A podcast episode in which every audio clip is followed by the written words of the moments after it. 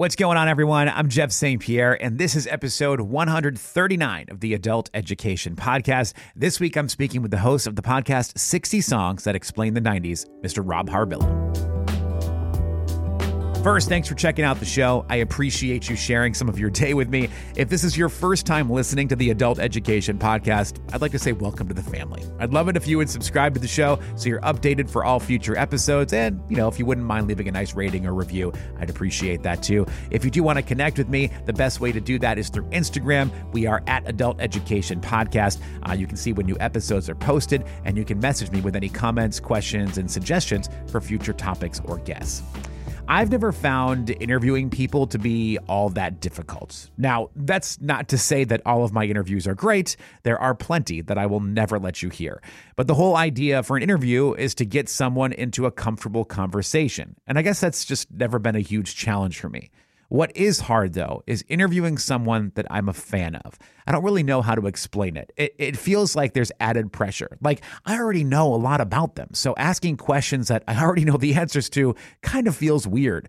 Then there's the delicate balance of having a good question without becoming an awkward fanboy in the process. Now, I tell you that so you know what kind of horror I faced as I prepared for today's conversation. This week, I had a chance to speak with rock critic and podcast host Rob Harvilla. Rob is the host of my all time favorite podcast, 60 Songs That Explain the 90s. I've listened to every episode over the last three years and have wanted to do this interview for a long time, actually. Thankfully, we were finally able to connect. What made this extremely hard to prepare for is that I feel as though Rob and I have very similar weird music tastes. When he references artists during his podcast that are a little bit off the beaten path of pop culture, it's usually an artist that I'm a fan of. Like he did a whole episode on Sunny Day Real Estate and spent a good portion of another discussing failure, both artists that had big impacts on my musical tastes growing up. And Rob has this way of discussing his own history that makes the listener feel like he was someone we all knew in high school. I mean, his experiences, though they were in Ohio, are not too dissimilar from my own growing up in New Hampshire in the 90s. And that's to me the biggest reason his podcast has connected with so many people. I think we all feel like we know this guy. Like he was the guy that sat next to us in class and wrote band names on his school book that was covered in a paper bag that he got at a grocery store. I think we all know who he is and we feel that connection. Rob is getting ready to wrap up the podcast here in a few weeks, which is very disappointing to me, but he did just release a book titled the same 60 Songs That Explain the 90s. It takes a lot of the thoughts and themes from the podcast and puts them into different perspectives in book form. It's really great work, especially if you're a music nerd like myself. All right, enough from me. Please enjoy my conversation with Rob Harvilla. Hello. Hey, how are you? I am excellent. How are you? I am uh I'm great. It's a pleasure to talk to you. The pleasure to talk to you. In the early afternoon, the lighting situation in my office becomes just just quite vexing and also like celestial at the same time. It's this rounded window up there that I can't reach to cover, but I, I'm sorry that I look very strange at the moment. No, you know, it does have a magical quality to it. You know what? The plus side here is I don't record the video. I just record the audio. I just like to see who I'm That's talking a great to. relief to me. No, I get I do I do the same thing. I just I cannot handle video at all. Well, I guess you know it's interesting. I wasn't going to ask this question, but since you just sort of said it, how does it feel to be sort of on the other end of things now that you're doing this book? It's super surreal. You know, I've been a working rock critic for 23 years since 2000 and i always figured in an abstract vague way that it would end with a book that i would write a book that was a culmination you know of my career and my genius etc and then it started to occur to me that i had to write it for that to ever happen and then i was depressed about that for like five to ten years and so that was sort of a trip but i it's it's surreal to me i you know i i dreamed for years about the moment where the box with your books arrives you know, and it's on your porch and you bring it in and you open it and it says the box is sitting here in my office for weeks and I'm scared to open it. I'm not scared to open it, but it's just it just doesn't it there's a weird dissonance between I know that this book is coming out in a week exactly and I don't I don't believe that actually at all. It it doesn't feel quite real to me yet in a pleasant way i think but it's very strange to be on the other end of that but it's it's so awesome just to talk to people who are interested you know and to be you know on the other side of this for once. Well, it's kind of cool to see it all come together because I, I came across your podcast fairly early on in its life cycle. And yeah. you almost, you, this podcast has sort of felt like that baby band that you fall in love with when no one else knows them. you know, you're at a club with three other people uh-huh. watching them, cheering them on. And now you can't afford to buy tickets because they're selling three nights out at the biggest stadium in the planet. You know, it's kind of funny to watch the progression of this show to I'm telling people that have never heard of it to now people are coming to me, yeah. "Have you heard this podcast?" I'm like, "Yes, I told you about it two years ago." Like, you were into me when it was cool. Yes. Yeah. Yes. Totally. totally. It's been wild. You know, I started this in t- 2020. You know, in the depths of COVID. You know, and I'm just in lockdown in my house with my family, and immediately I just the the I got more of a response and more intense of a response than anything I've ever gotten being like a working critic right? And i was trying to figure out why that is and i think that nostalgia you know and just that that's a factor. The parasocial aspect of podcasting right? Just hearing somebody's voice you know and taking walks with them or road trips with them like it's just a very different experience than reading an album review or whatever. There's a naturally a more personal connection that we have if it works right. And then as the show progresses I'm like telling more and more and longer and longer and loopier, loopier stories about myself. Like I'm getting personal, like not overly so, I hope. But I didn't start this show thinking that I was going to tell stories from my childhood. You know, I don't know what I thought when I started it, but it was the realization that like my personal stories, which are not of general interest really to anybody else, like I, I it, by talking about my personal memories it can activate other people's personal memories you know that nostalgia works like that the same way songwriting works you know that the more specific a song is the more the more universal it somehow becomes you know because you know how much it means to the singer you know and then it means something special if, it, if it's something entirely different to you you know i just it's that that's been a fascinating thing to experience you know from this side I almost kind of want you to go back and sort of do it over in a way because I think back to those first few episodes, like Alanis Morissette was the first episode, and I I'd almost like to see you do that one again now. Now that you're in a different groove with the show, does that make sense? I've thought about that. I have for sure thought about that because you know the the simplest and funniest way to put it is that the show is ten times longer than it was when it started. The Alanis, it's like it's like 1500 words maybe 2000 you know pantera was 10000 the cardigans the cardigans which i just did was like 8500 like the show is just longer now. And i have seriously thought you know about like I'd love to talk to Miss about Alanis for that long, or Missy Elliott for that long, or Mariah Carey for that long, for that matter. You know, I have seriously thought about doing that, and I may still do that. But yeah, the the pure length of the thing is definitely the biggest difference between episode one and episode 108. Uh, I'm sure everybody, when they talk to you about it, tells you their favorite episode. So I'm kind of curious, what's the most commonly referenced episode? Good question. What are people talking to me about?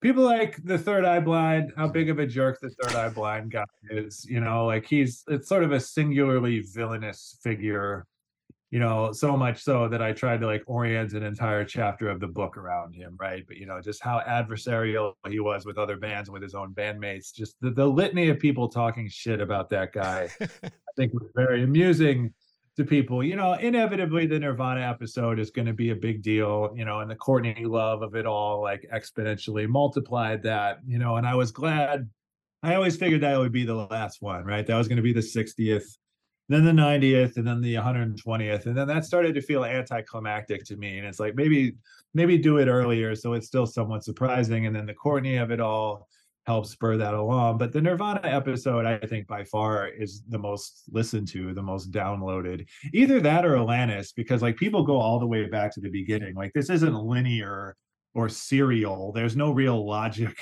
to the order in which these songs are occurring. But still, I do this when I listen to. I want to go back to the very beginning. You know, even if that's five years, even if I'm never actually going to listen to everything, like I'm a completist in that sense. And I think that holds true. I'm trying to think of what else people have asked me about in particular.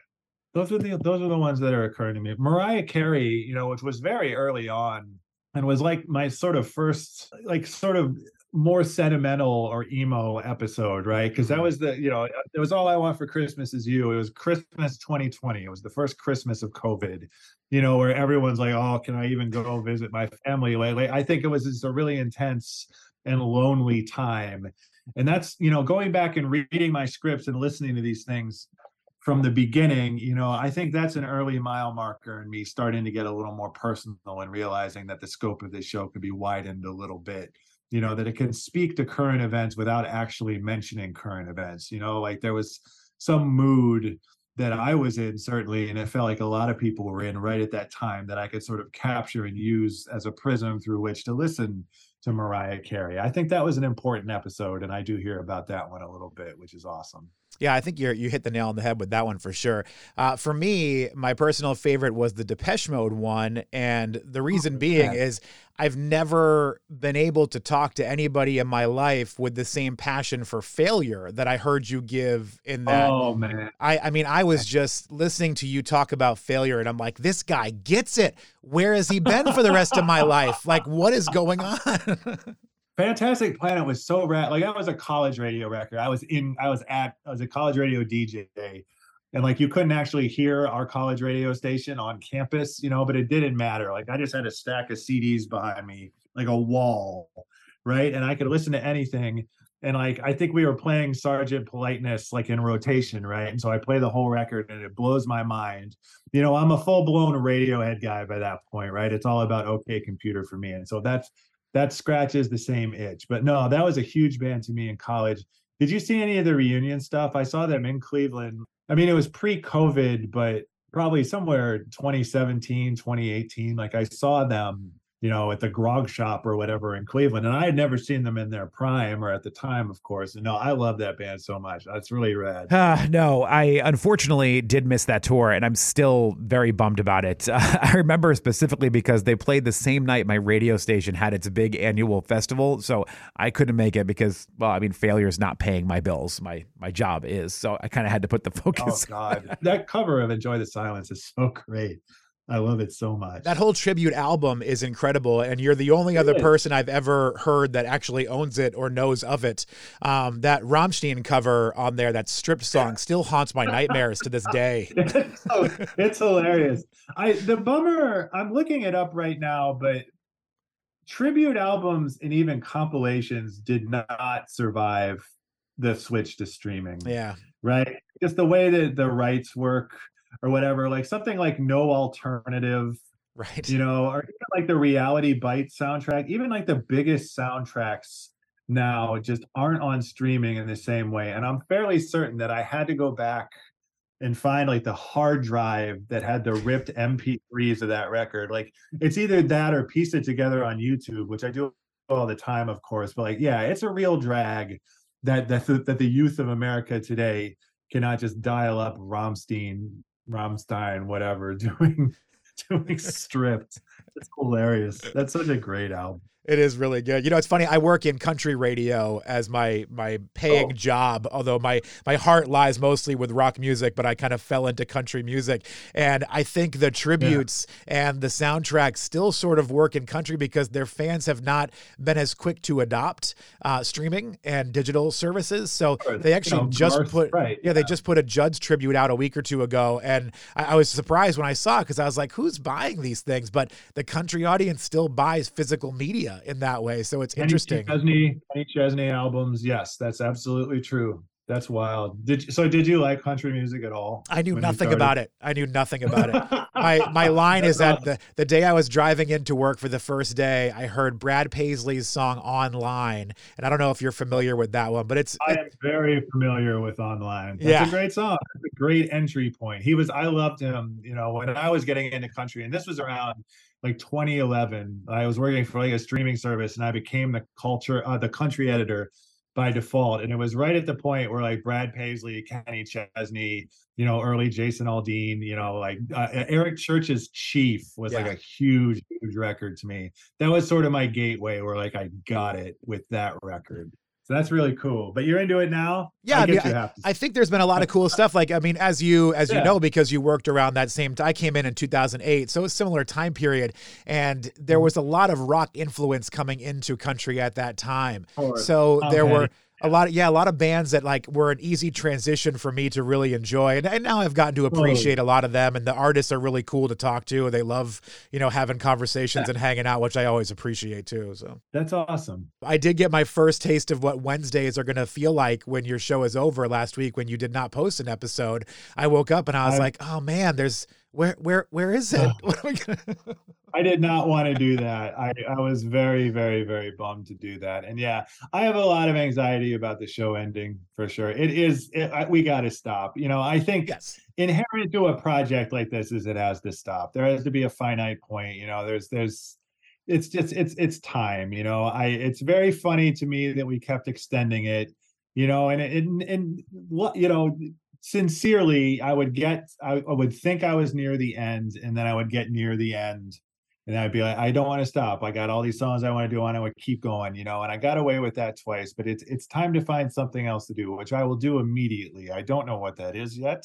I really wish that I did, but I don't. But like, I have a lot of. I'm really bummed about the show ending, but I do, I do think it's time, and I am excited, you know, to try and keep this momentum going to do something else. Um, t- I don't want to talk just about the podcast the entire time, but I know the podcast and the book are intertwined. But I think it's interesting. Some of the song choices that you've made are not necessarily the obvious choice for that particular artist. You know, I, ma- I made a little list here. Sure. Things like Offspring's sure. "Pretty Fly" for a white guy. That might not have been my Offspring choice. I mean, you you lay out a great yeah. case for it, but maybe isn't the choice that I would have had for them. Or Counting Crows, "A Long December," Smashing Pumpkins, "Mayonnaise." Not necessarily the song that everyone knows by them. You know. Right.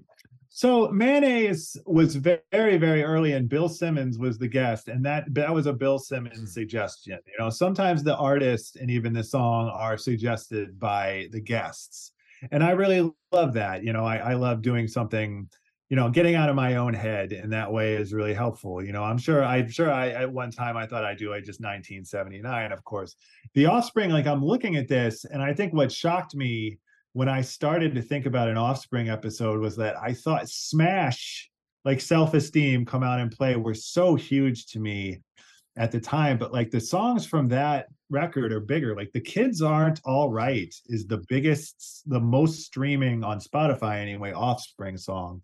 Like I am very curious about those moments when the song that feels the biggest in real time turns out to not be the biggest. And I know that there are very concrete examples of this that I'm not going to be able to think of now, but I I feel like the Cranberries used to work like that. Like it wasn't immediately obvious that Zombie was going to be so much bigger even than Linger in Dreams as big as they are. You know, I think it's with the fullness of time. Like Blink 182 is interesting in that sense you know, and that I wouldn't have necessarily picked like all the small things as like the one necessarily that everybody knows. And so, yeah, I just, in some cases, you want to pick, you know, the crowd pleaser, the most obvious song. You know, I, I toyed with the idea of doing something different for Nirvana for a while and then didn't because it's just it's just churly it's just obnoxious really to do anything other than smells like teen spirit but like i do i did dig doing a different smashing pumpkin song.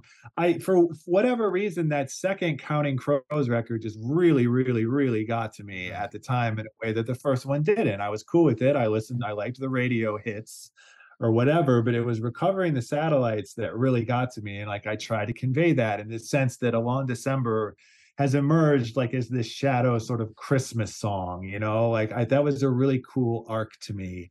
And so I do want to keep that opportunity open. Like Portishead, right? Like the one I just did, I would have sworn to you that Sour Times was like the song. Mm-hmm.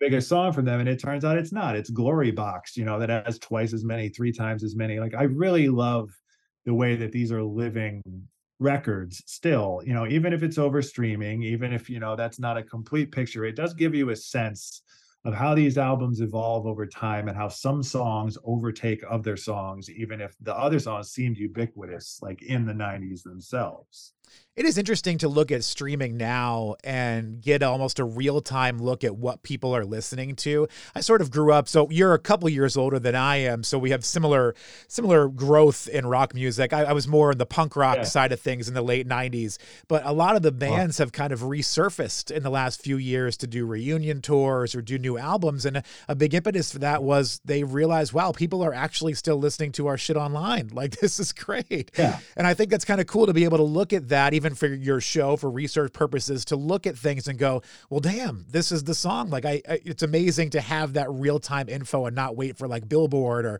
SoundScan or whatever right, to right. tell us. Just the realization. Like I knew Wonderwall was a huge song, you know. I figured it would endure. I didn't think it would have a billion, right. you know, Spotify plays, a billion, you know, YouTube views you know that's on another level entirely you know to hear people you know singing don't look back in anger you know at vigils you know in england still like that's tremendously moving. And yeah i it's it's an imperfect metric but spotify you know as you say just to watch the numbers change. And and punk rock especially like blink 182 like touring arenas putting out new records you know in 2023 i don't think is something you would have imagined for them like in 2003 or in 2013 even. But it's just this this phenomenon of new generations younger people now discovering these bands and finding something in them that I found in them when I was young in 1996. Like that's awesome. I love the uh, the the idea of Green Day going on tour to massive stadiums. I do feel like they missed the boat because it's Green Day, Smashing Pumpkins, and Rancid. I feel like it could have been Green Day, Offspring, Rancid, and they all could have played their 1994 seminal albums from start to finish. Oh, that would be so great! Like how amazing that, would that have been? That would have been extremely amazing. You know, starting off with Rancid. Is that Let's Go? Yeah. Uh, I want to say Let's Go. Yeah.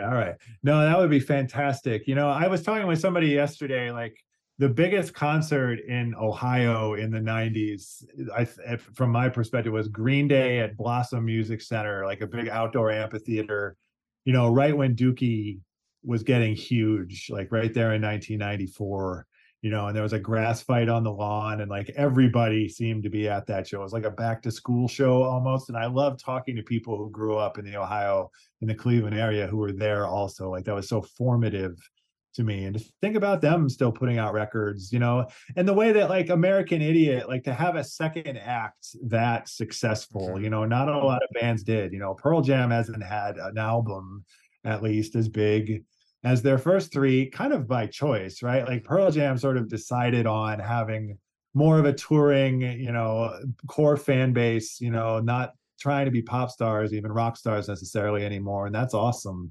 You know, Dave Matthews Band being like the biggest touring act of the first decade of the 2000s, you know, and still now and still being ubiquitous as they were in the 90s like oh that is so cool to me you know yep i've got one of those green day memories too i grew up just north of boston so that infamous green day show in boston that was the That's free right. radio station thing i was i've read about that literally yeah. on my way to the show and uh my mom was like this is not happening you are coming home like you are not going to be a part of this action and i was I, I like had this hatred for her in a weird way for a long time for that because i missed that but she probably saved my life in some ways might not I was going to say I can understand your anger in the moment, but that's an excellent mom move right there because that did not sound like a good time. Actually, yes.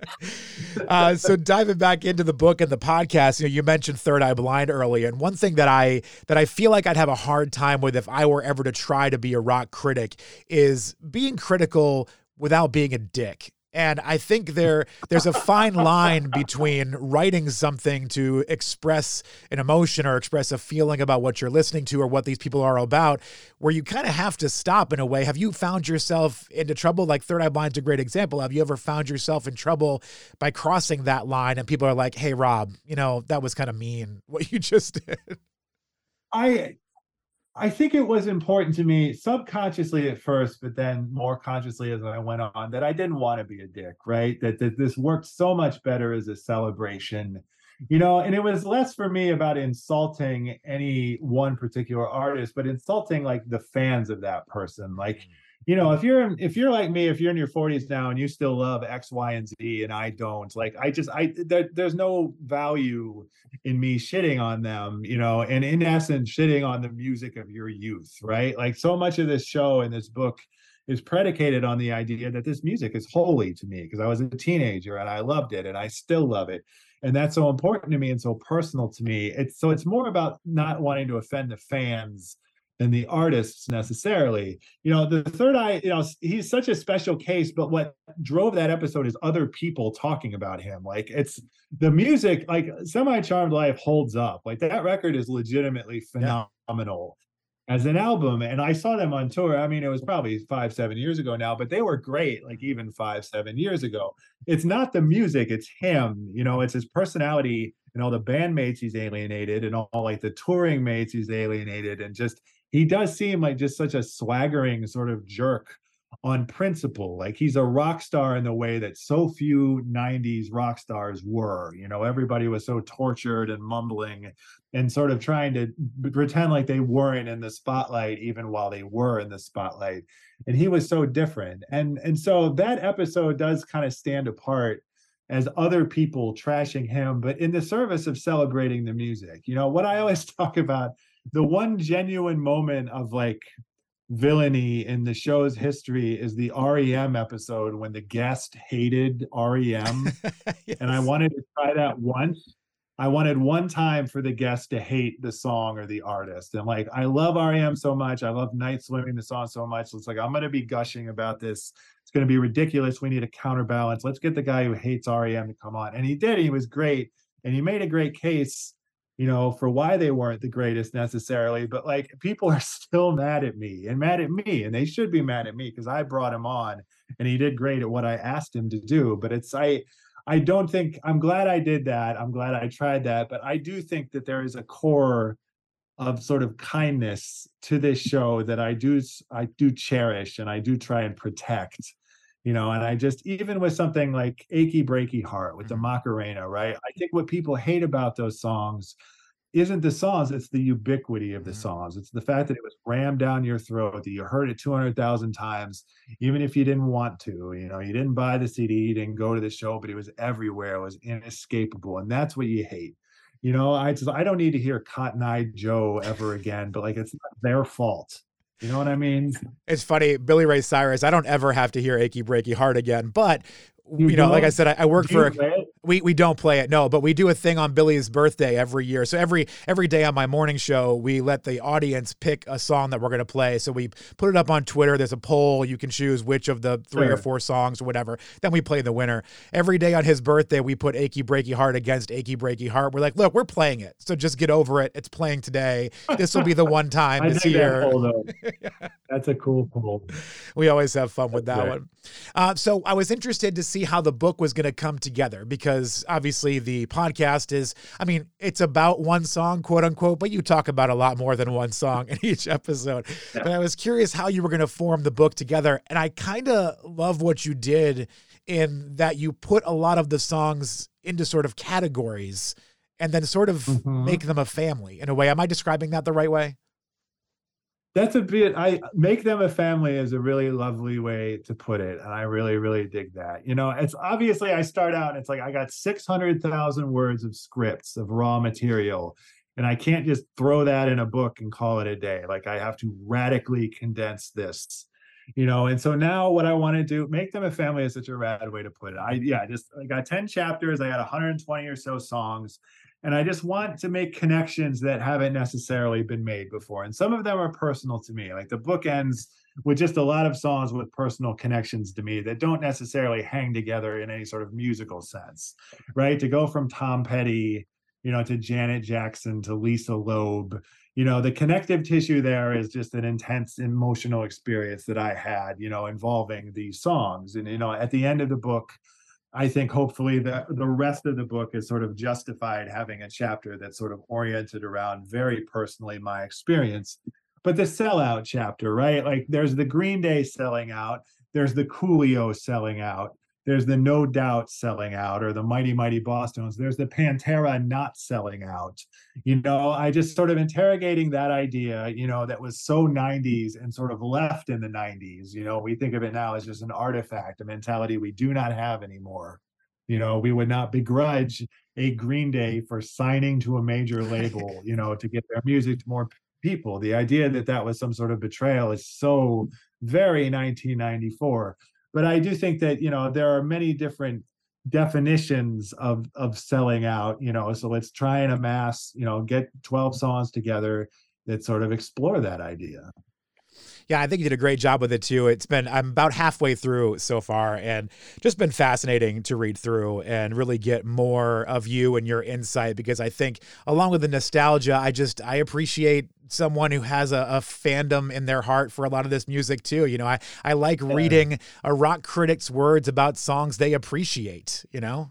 Yeah, yeah. I don't think I've ever been a particularly like trashing things sort of critic you know like i do i have enormous respect for rock critics who, who pan records well who trash records well you know and it's like i grew up reading rolling stone spin pitchfork you know and like the negative reviews are more fun you know and more memorable and more impactful often than the positive reviews you know and i've tried my hand at that from time to time with you know with nominal success but i, I again i do think this show just worked better as a celebration, you know, because like you're into whatever you're into and you were into whatever you were into. And that's so precious to you at this and I don't want to mess with that or try and talk you out of liking something just because I don't like it. You know what I mean? Yeah. Uh, so we're at a point in the podcast world that you've got about 11 or 12 episodes left, I think, before you hang it up. And I, I don't want, you know, I'm not going to ask you who you're going to do at the end here because I actually like being surprised. I've got a list of songs that I've been working with to see if you'd go with some of these oh, songs. Awesome. But I'm, I'm kind How of. Uh, so far, pretty good. I mean, I don't think there's been any like real misses. There have been like like there are certainly some artists that were more on the fringe that I didn't know you were gonna like Portishead. I love Portishead. I didn't know you were gonna use yeah. Portishead in the show. You know what I mean? Like there were artists like that. Yeah.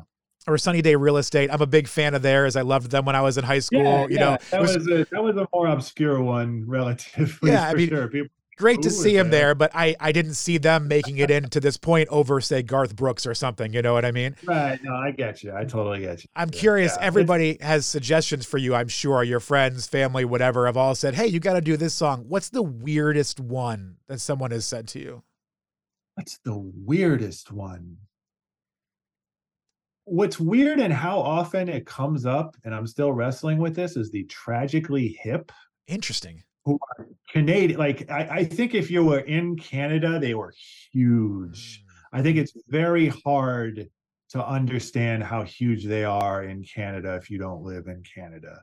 But I've had so many people swear to me, and I sort of knew them as like they're not a jam band, but like jam band adjacent, yeah. like sort of in the same universe as DMB Counting Crows, maybe a couple hits on the radio for me. Like I remember Ahead by a Century at some point, you know, but I think it's almost a Phish situation where it's not necessarily about individual records or songs. Like just they're so culturally impactful in Canada and I've meant to do the deep dive and meant to do that forever. And I very well may. Like I just I I have you're right. I have 10, 11 episodes left. I know what they are. I, I know what they could be. I know what they are right now, but that could change. Like Portishead was on the bubble for a very long time. And then I just sort of woke up one day. I was like, I want to do it. Like I want to try and keep open that flexibility to swerve, if only in my own head. And so, all right, I'm trying to think of who else there was a huge run of Blind Melon. Mm. Like I, it almost felt coordinated, which I guess I can't rule out. But I just, I it was like a half dozen to a dozen people. So and like that's valid, right? Like No Rain was massive, you know, and that's a fascinating story. And I sort of snuck that into the Soundgarden episode a little bit, but it's it's no one suggestion on its own is weird. It's when I get a bunch you know about something that i wouldn't necessarily have expected and i really dig that and of course it does it, this stuff does influence me you know like i i try to answer every dm email that i get i try and i love suggestions you know i love them even when they're phrased as like what is wrong with you How, why haven't you done that yet you know i dig that I dig that energy too, honestly. Yeah, Blind Melon was the other one. I, I knew there was something else that uh, I had listened to in one of the shows, and I was like, literally, no one else that I've ever met knows the song "Galaxy" by Blind Melon. And then here oh, comes man. Rob Harvilla. That was, that was my song, man. That was it. Was just I just listen to alternative rock radio all day, every day, mm-hmm. You know, for the entire 1990s. I have so many songs in my head, you know, like that, you know, and like I heard No Rain a billion times and I I I dug it okay, but like Galaxy was the one that connected with me, you know, maybe as like the underdog. I don't know what it was, but I really liked that song and I still do. Yeah. Well, I think what I need is 8,500 words on Tal Bachman's She's So High, if you want to dive Whoa. into that one. Whoa. said that to me.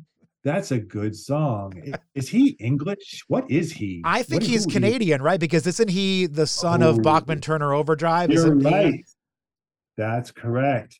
She's so high. Canadian. There he is. Extremely Canadian. 1999. That's the other thing, right? Is like the 90s, like culturally, decades don't begin in 1990 and ends at the dawn of 2000, right? right? You know, like the, the myth, of course, is that like the 90s start with Smells Like Teen Spirit, which is arguable, right? Like before that, it feels like an extension of the 80s. Once you get into 98 and 1999, like Eminem and Britney Spears do not feel canonically 90s, right? Like they feel beyond that. And so I I wouldn't have guessed that was 99, but I guess that yeah, that was a song like I heard a billion times, you know, on early 2000s pop radio. Like that would be a great episode. Bachman Turner Overdrive, man, I'm into it. I'll put it on the list. I well, don't think I've ever got before, and I'm I'm psyched. if you need a guest for that one, you know where to find me. All right, I do know where to find you. Well, Rob, listen, I uh, I appreciate your time. Seriously, you've uh, you've brought me so much enjoyment over the last couple of years. I've really loved following along with this podcast. I love the book. I'm glad there's like you know another component that I can take with me to enjoy on a different level. Yeah. With this, it's brought me down so many great trips down memory lane. It's a lot of music I loved growing up. Like you, yeah. I was an alternative rock radio listener from the first you know moment that I can think of back then. So I just uh, I love it, man. Sixty songs that explain the '90s. I can't wait to see what else you come up with here for the last few episodes. Thank you so much, dude. This has been awesome. It's an honor. Well, Rob, thank you very much, and uh, yeah, yeah, hopefully somewhere on the line we'll chat again. I've uh, been looking forward to this moment. To, absolutely. This was one of my yeah, things. I'll, I was like, I don't know if I want to talk to him because I'm such a fan that I'm going to fuck it up. I don't know if I want to do it. I don't think you fucked it up. I, you know, I think I fuck things up all the time, though. I don't want to tell you your business, but it seemed all right to me. Big thank you to Rob Harvilla from 60 Songs That Explain the 90s. His book, titled the same, is available now. It would make a fantastic gift for any music fan in your life if you're trying to find something for the holidays. You know, I really, truly believe that. Thank you to all of you for listening. Until next time, be well.